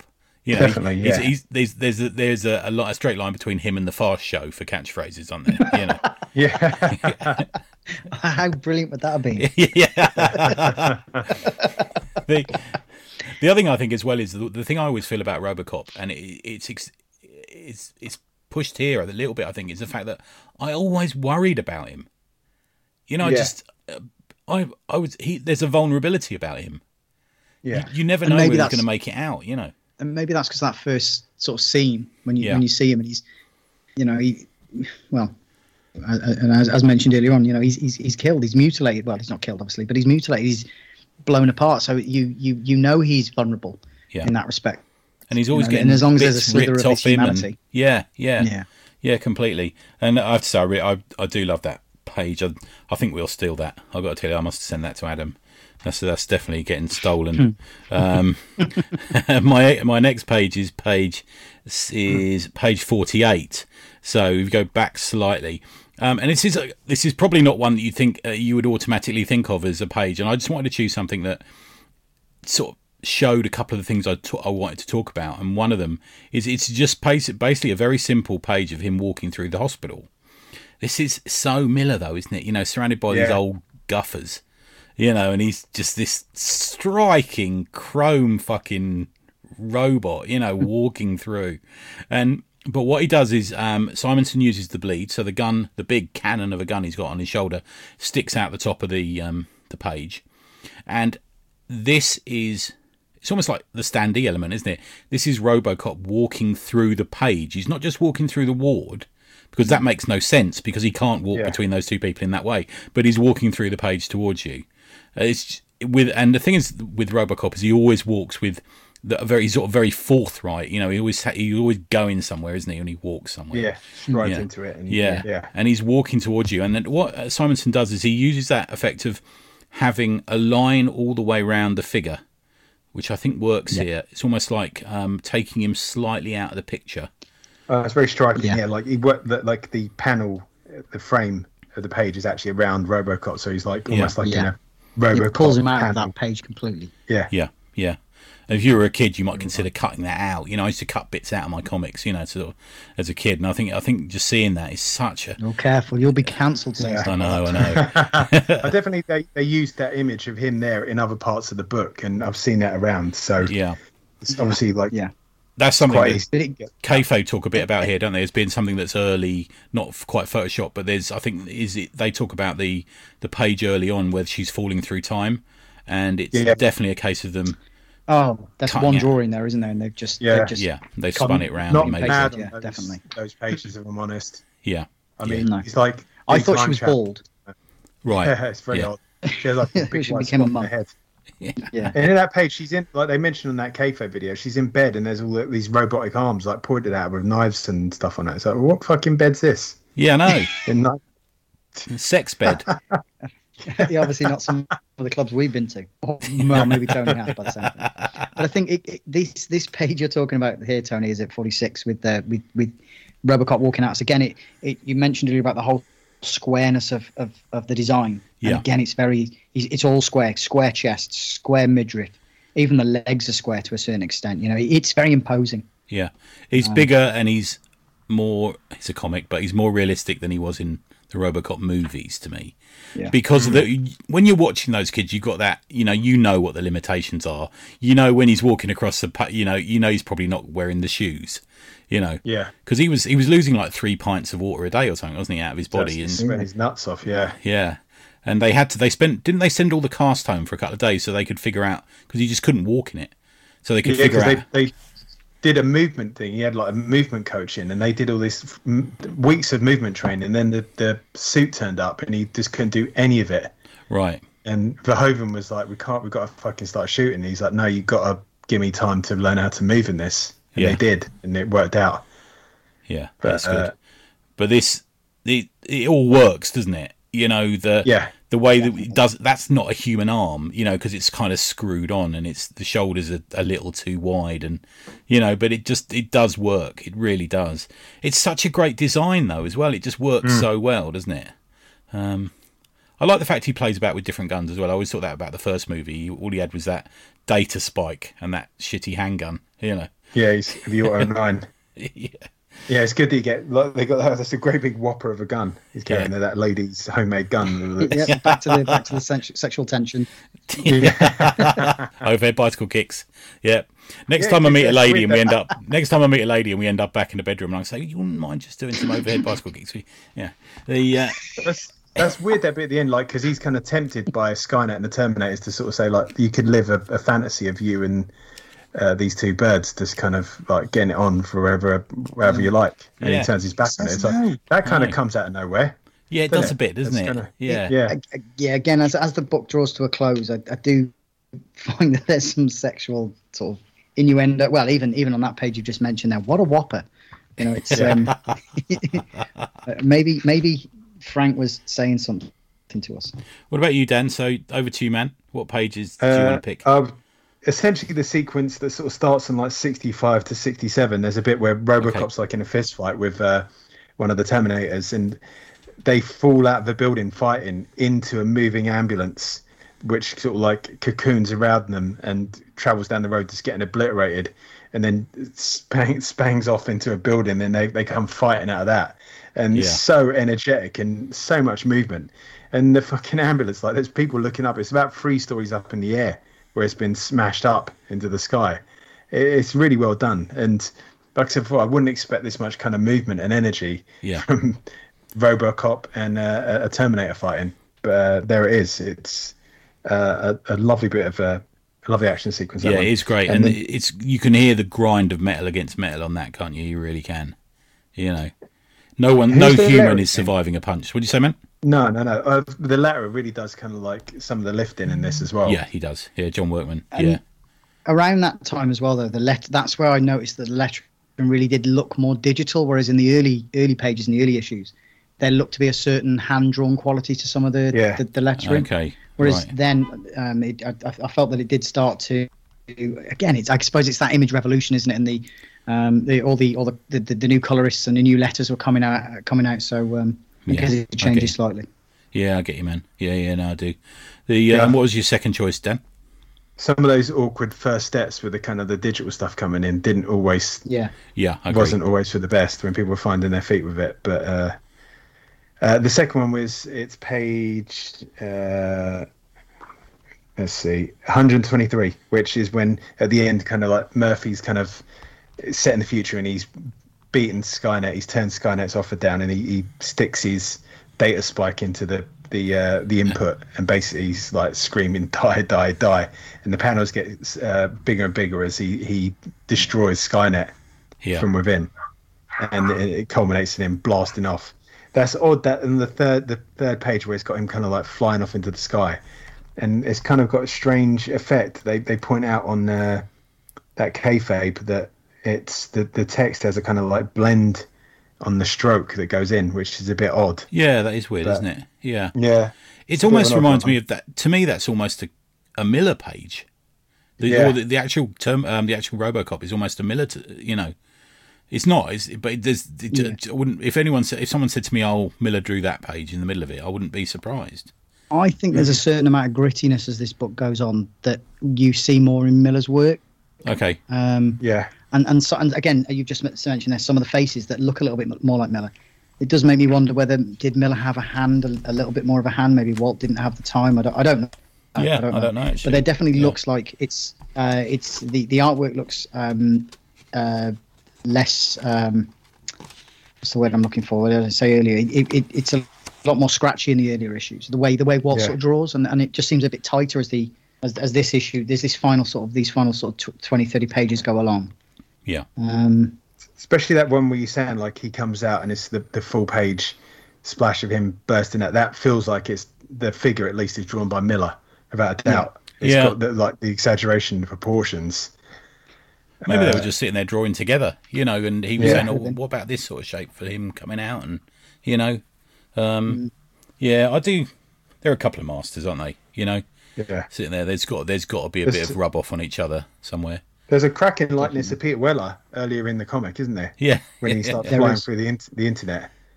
yeah, I As like that one. that yeah, that's one of those Yeah. pages that, that that that had a little bit of a Kirby to me, like a Kirby splash. You know, yeah, yeah. Good stuff. Right, uh, two questions to end with. One's the obvious one, but I'm going to ask you this one, um, which I didn't warn you about. Is who would you like to see? So let's um, let's take Walt Simonson from this period, and you get to put him on a current book now. What would it be? Oh man, that's tough. It can be anything, any company, anywhere. Who would it Fuck be? me, that's a tough one. I find it more difficult now because I'm not really reading as much Marvel and DC. Same. Okay. Yeah. Um, but the thing Yeah. is, it's got to be something big, hasn't it? You know, Yeah, for Walt, definitely. it's it's and, and and he's got to be allowed to be free. It, it can't be something where the writer's going, "Oh, you've got to draw it like this." And, Yeah, um, do I'd- you know what? I'd Maybe put I'd him like on. to The, see I'd, him. I'd put him on the X Men. That's exactly oh, what I was yeah, going to say. that's Right. Okay. That's exactly yeah. what I Yeah. was going to Yeah. Yeah. because you know I, I although I think I've got many of the X Men over the last few years, I haven't read anything of them. Um, I started to read the um, uh, uh, Powers of Ten, The Ten. Hickman stuff. Yeah. I- what is yeah. it? Yeah, the Hickman stuff. Yeah, I've read three or four issues of that, and then I just stopped reading. Not because I wasn't enjoying it, but just because I just wasn't feeling Marvel so much anymore. Right. And I think I'd love to see. Yeah, I think you're right. I think I'd love to see him really, and not some of these secondary crappy characters. I really want to see the big guns. yeah. yeah. I think you know. Yeah, I, I, he- bet he, I- uh, he, draw, he draws a great Cyclops. You know. Well, that's it, it, the, the X Factor run. You know, that's that's what I remember him from. Him and him and you know Louise. Obviously, she was she was writing it, wasn't she? yeah. And that's what I remember him from. You know, that, that that's what I really remember. Obviously, you know, the, the whole Beta Ray Bill stuff from Thor as well. I've got a few of those issues. But that X Factor run was just oh, Yeah. that mm. that made me love the X Men. You know.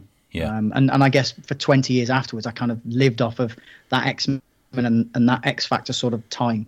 And he's Yeah. a big part of that. So I think I agree. I 100% agree with you. X, Okay. X-Men. Cool. What about you, D? I'd love to see him go and like try his hand at uh, doing the Silver Surfer, Oh, Have some yeah, crazy, I like like- that.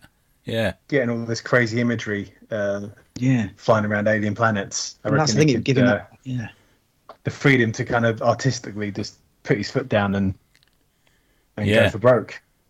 And I I think we've mentioned Kirby, and I think he's he's very much in that sort of Kirby mold, and, and it would give him that opportunity to just go crazy. Yeah, Yeah. Yeah. Yeah. just like, there's a big alien world. Go Add, for it. add Galactus to the mix, maybe. Yeah. Oh yeah, yeah, yeah. Yeah. Yeah, that'd be good. Good. And the final question is: um, Does this work completely? And is it? It looks beautiful.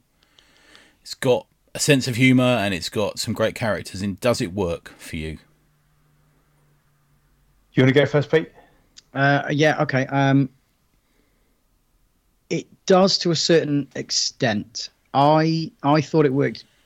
The first, really, the first three issues, okay. I really, really, really loved. And I think know the ending is a have it nonsense. I think the last few The, pages the, are a nonsense. when you start Yeah. to get, you know, spaceships looking like, you know, big fisted dildos. Yeah, that- Yeah, it didn't work for me too much. I just started to just as, as if as if they'd just gone. We need this fantastic, explosive, you know, mind shattering ending, and it just what's the what's the old what's the that, that old film? Um, uh, you know, we got this pussy, that pussy. Oh, this from Dusk to Dawn. Dusk Till Yeah, Dawn. yeah, Dusk yeah, Till yeah. Dawn. I love up until the moment where the vampires, and I know everybody loves the vampires, but up until that moment, it's a thriller. It's It's you haven't got a clue where it's going, isn't and then Yeah, all of a yeah. sudden, it's the you know the, the the roof goes off, and that's it. It could be anything now, and and it, it felt like it was a story up until that moment. And again, this for me, I love the first sort of three quarters of this. Genuinely, I absolutely adored. Yeah. Um, you know, the whole thing of when when when he, he destroys the Terminator, and in that split second, the Terminator realizes it's got to think quickly, and they do that as Dan said earlier, two or three times. They suddenly, you know, send somebody back in time to to stop him from doing. it. And I just think it works so well. And then right at the end, it's it's almost as if they just went, oh, just fuck it. What do you want to do now? Space. Yeah. Let's do space. What, what and, about? and that's the bit that was a bit disappointing. yeah, I get that you, bit when she's Still uh, enjoyed it, but Yeah. uh, wakes up in that utopia. I was like, Mm. this is the best. Uh, It doesn't seem like the best. Yeah, it's like a house in a And you could field or something, isn't it? Yeah, yeah. Well, it's kind of like a kind of sank off of Star Trek. She's kind of like wearing robes and she's still got the same haircut and there's all like these utopian buildings and there's like a silhouette of a boy and a dog running along and you're just like, she's okay, fair enough. she's woken up in utopia with a basin haircut. I mean, Yeah. what more do you want? Yeah, she looks like she's woken up at some weird sci-fi monastery. Yeah, That's the last place I'd want to be. it's very very odd. Yeah, Very I odd have to say I don't think the ending works. The last page, the dinosaur thing. I think that's just nah. Yeah. No, I It's too don't like Calvin and either. Hobbes for me, man. Yeah, just uh, uh, it, just getting it wrong, like in the wrong time period, and maybe like. I I guess they've got to end it because the Terminator say, "Oh, the dog will fucking lay down and wait for humanity to come around," but then it leaves the story open ended. But yeah, getting crushed by a dinosaur, like, mm, Yeah, You- you- sure maybe the, the two IPs turned around and said we really need something that doesn't make sense at the end, purely and simply because we we don't want to write do another one at the moment and yeah. No, we need don't- a I don't- definitive ending. definitive Yeah, end it. Yeah, so I actually think it's overcomplicated. yeah, I think it, enough. I think it becomes overcomplicated. It doesn't. I think the, the ideas are good, but I think it sort of goes backwards and forwards a little bit too, too much. I think you're right. It is, is amazing, and and I think there's almost too many ideas in it. I think It- at certain points. It's kind of feel, it feels a bit like uh, you know that last Star Wars film where they fucking just threw everything there, and you, you didn't have time to take an idea on before you was presented Yeah. with the next idea. It's very much like that. It's like here's an idea, here's is an it, idea. And I- is a it lot of two these- creators? Go on, Just- sorry, Dan. Yeah, yeah. Like, I know even two creators just jamming out all that Yeah. they could possibly could. It- I mean, a lot of these ideas you could pull apart and like make loads of stuff out from.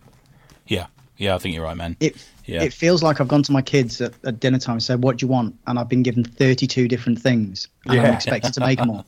That's maybe what they've done there, and they've gone, "Yeah, what are we going to do next? Ice cream."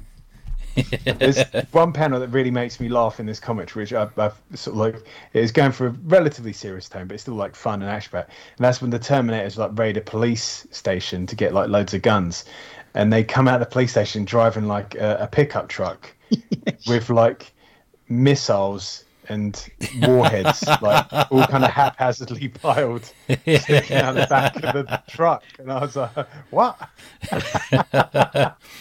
I mean, I think that's There's no con- continuity in there, is there? Doesn't make sense. I think that's why it wouldn't work as a TV series. Not that I want any comics to become TV series anymore. I'm sick of it. But it's sort of, I think it just kind of, we know Simonson's art and we love it, and we know Frank Miller's a bit, you know, he's, he has the tendency Yeah. to perhaps go a bit nuts and a bit overboard occasionally, and we kind of go with it, don't we? You know. Yeah. But you're right. Moments like that, if you did that in an HBO series, they'd be going, "What's a load of rubbish?" That What the fuck is that? Yeah. Come out like I do have to say, Beverly Hillbillies truck. with all these fucking guns. I do have to say though, Tony, you said you don't want any more uh, t- TV series from comics. Much like being offered a million pound to draw NFTs, I would most definitely Yeah. be more than happy to have one of my TV, one of my comics as a TV program if I could make a shitload of money. C- Yeah, completely, man. If someone said to me, we want, you, "We want you to play Black Widow's Tajine," I would do it. Good. That kind of the whole million dollars for like it's a bit of artwork. If anyone said that to me, it's just like, yeah, fine. Just where do I sign? Yeah, I've got kids' mouths to feed. Yeah, yeah, exactly. Yeah, yeah. Good. Thanks, That guys. makes me drag on it. That was um, quite an experience, quite a book to read, something I hadn't read before, and I'm glad you two got a lot out of it. Um, yeah, good stuff. Um, and I think we put the world to rights there. Let's talk a little bit about your project. Start with you, Pete. So, what you got on the go at the moment? The the, the podcast is still rocking and rolling. You even had a country music star on, didn't you? We, I did, yeah, I did, yeah, yeah. Been been trying to, I'm, I've been desperately trying, and I think I've said this before, de- desperately trying not to just go for people who I know who are in the comic book industry. Yeah. um, Yeah. I've been trying to expand a little bit, and and then throw every two or three, throw out another comic book creator or comic book friend or whatever, you know. So, um, but that's still going. I had a couple of months off. Just um, uh, most people on my social media friends list would know I had awful problems uh, with the computer and a Cintiq. You and- saying, yeah, yeah, um, yeah, yeah, it was just bloody pain in the arse. That's why the the the, the, the brand magazine has, has has now gone from being quarterly. I guess it'll it'll be out, you know, uh, in the next few weeks. Didn't you need to buy a The bigger second desk issue, or something? um, Is that right? yeah, well, what what what happened basically was uh, Adobe and uh, Wacom, no, Adobe, sorry, and Microsoft updated, so my uh, tablet wouldn't work with uh, Adobe, so I had to buy and, and Windows. So I had to buy a new Windows. Ouch. Then I ended up having to buy uh, because the Windows, like my, my tower wasn't powerful enough to run the Windows, so I had to buy a new tower, which then negated the Wacom tablet.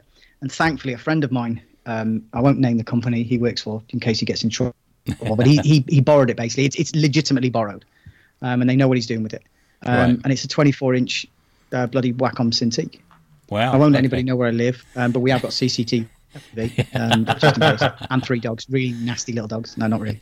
Um, and and you know, so thankfully I can get things done again, but it has been a bit of a pain in the arse. And uh, yeah, I'm, I've I've kind of knocked. I, I was doing a few things for creators in um, abroad, and I've kind of knocked them on the head a little bit, Right. partly due to payment, and partly due to the fact that I've just sort of said to myself, I need to create my own stuff now.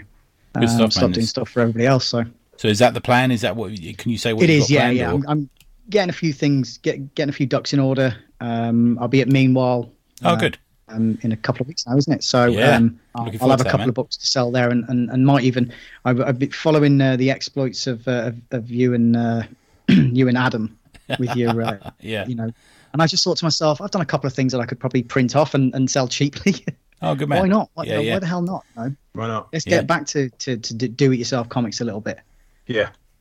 Yeah, definitely, man. Oh, good stuff. Well, I'm looking forward to seeing you there, man. That'd be good. Yeah, it's not too far for you, is it? Is it?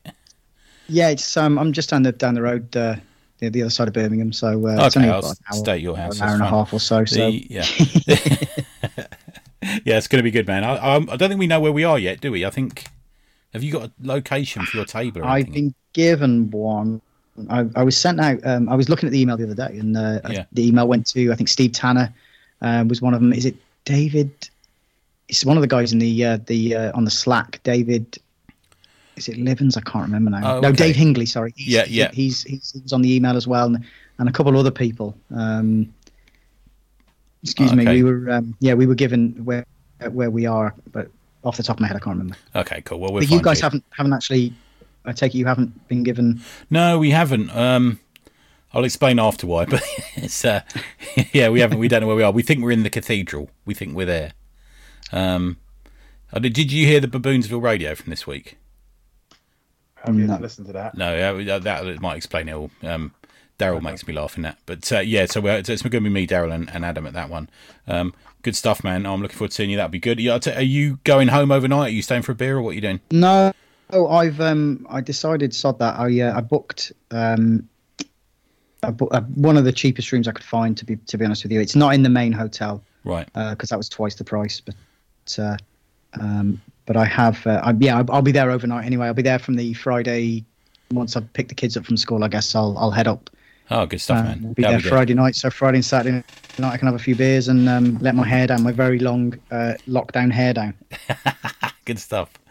and um, speaking of Patreons, you've got one down at the moment. That's kicking off, man. So, Yeah. did you want to say what that was for for people who haven't heard you on ACP?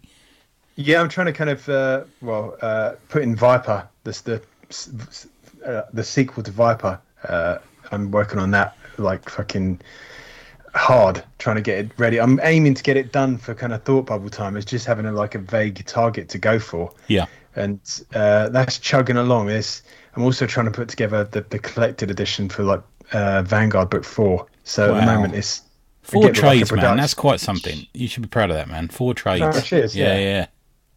this- yeah. I, I kind of realised after I've done going to this, get one done. In my lifetime. after I've done Viper Two, I'm going to put my head down and, and put Vanguard to bed. Which Okay. I think there's about another four or five issues in it. Which it's like I want to draw a line under that. It's like this story's complete. I've told I've told the story I want to tell, and Have you got other i- ideas other than just Viper? You've got something else you you kind of want to oh tell? yeah, it's, Yeah. it's kind of that thing of I don't know, but I, I have to fucking kill so many of my ideas because Yeah. I just you can't work on them. I can't No. devote thinking time to them because think that- I can't do anything with them. that was one of the reasons why I sort of said to myself, I, I can't keep being an artist for somebody else because everything I want to do gets put to the side. Yeah. Yeah. Um, and then and I stress over stuff I've not done for them. So it's you know the Yeah. same thing. You, I guess it's to me. I, I and one of the reasons why I've kind of I love more that that that image sort of style of thing where they it's a uh, I'm going to tell a story. It's a four issues. It's ten issues. It's twelve issues. Whatever it is. Whereas Marvel, it's it's an open ended thing that could go on forever. Yeah. Um, Mm. And I, yeah, I think it's good to have a beginning, middle, end. And sorry, Tony, to, to answer you, to answer your thing, it says at the pro, pro venue, the marquee inside the impressive Co- Coventry Cathedral ruins. Apparently, Oh, we'll get you. That's Okay. apparently where I am. Nice. It says pro venue, so I think they've got the wrong person. It, it I it's hope I'm, frustrating. I'm I, if I'm not sat next to because he because he's read the brand. I've put down um, you know the brand and, and, and all the rest of it. I, I pray to God that I'm not sat next to. Uh, I was going to say Frank Miller then, but uh, obviously he won't be in this country. Um, but, you know, Jim Lee. Oh no, I've said Jim Lee now. Cliff, Cliff will be angry. Um, somebody else. Uh, Frank Cho. Oh no, there's another one. Um, yeah, hopefully I'm, I'm, I'm hopefully I'm, I'm sat next to some people I can communicate with and not feel like I'm in the presence of a god and really shouldn't be there at all. Yeah, and then if you sit next to someone really famous and really important, I'll come over and just say ridiculous things as well. So that'll be fine. Yeah, just Yeah. bring your stuff over and put your stuff on the table. Don't worry about it. I'm just, absolutely cool. why is And it? you Where's Tony Esmond? Why is he not at his table? Oh, he moved. you he sat was next to someone Pete really Davis was sat next to somebody else. Yeah, and they asked for him to move. Where's Where's Pete Davis? He's been moved to the toilet. He's been cancelled. Yeah. He's been you sit next cancelled. Yeah, someone they listened to fucking this podcast and they cancelled it. There's a whole queue of people, and no one comes to see you. That is fucking galling. I tell you.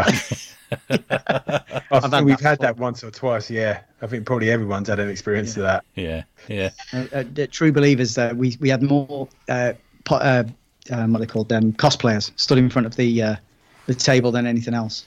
Yeah. So we just sat there and I'm all behind. I'm all behind all. Simon around this event, and I've been liking and retweeting and reposting, and you know, to as much as we can because we had him on the show, and he was a nice dude, and he's a friend and of then he Daryl's. ghosted you. Uh, no, no, not, not quite. that, that's yet to come until he hasn't probably met me. But the, um, but then he, cut, he starts putting stuff out about cosplayers, and I haven't got the heart to say to him, I fucking hate cosplayers. Tony's not here for this, man. yeah. Good. Thanks, guys. Uh, it's thank you for coming along and keeping me company during the hundredth. Pleasure. Um, it's really kind of you. Um, it's uh, it's been fun. I know you guys have done other episodes as well, but this was this was a nice one to have you both on uh, for, and a nice one for us to uh, just get a bit emotional about a couple of creators we love. But yeah, thanks for that, and uh, it's been a good ride, hundred. We're gonna we're gonna keep going. Uh, I'm gonna do a few more. At least I've got a few more planned. we I might go twice a month. It's quite. I'm, on- I'm, on, I'm on a project for Friday, which is like 12 years worth of comics, which I'm trying to make my way through at the moment. Bloody hell. So uh, yeah, so there's uh, it's uh, it does take up my, my every waking moment. You know, when I'm scribbling notes, sitting on the bog in the morning, some sort of think, yeah, probably could, you know. But uh, yeah, it's been it's been fun so far. You can find.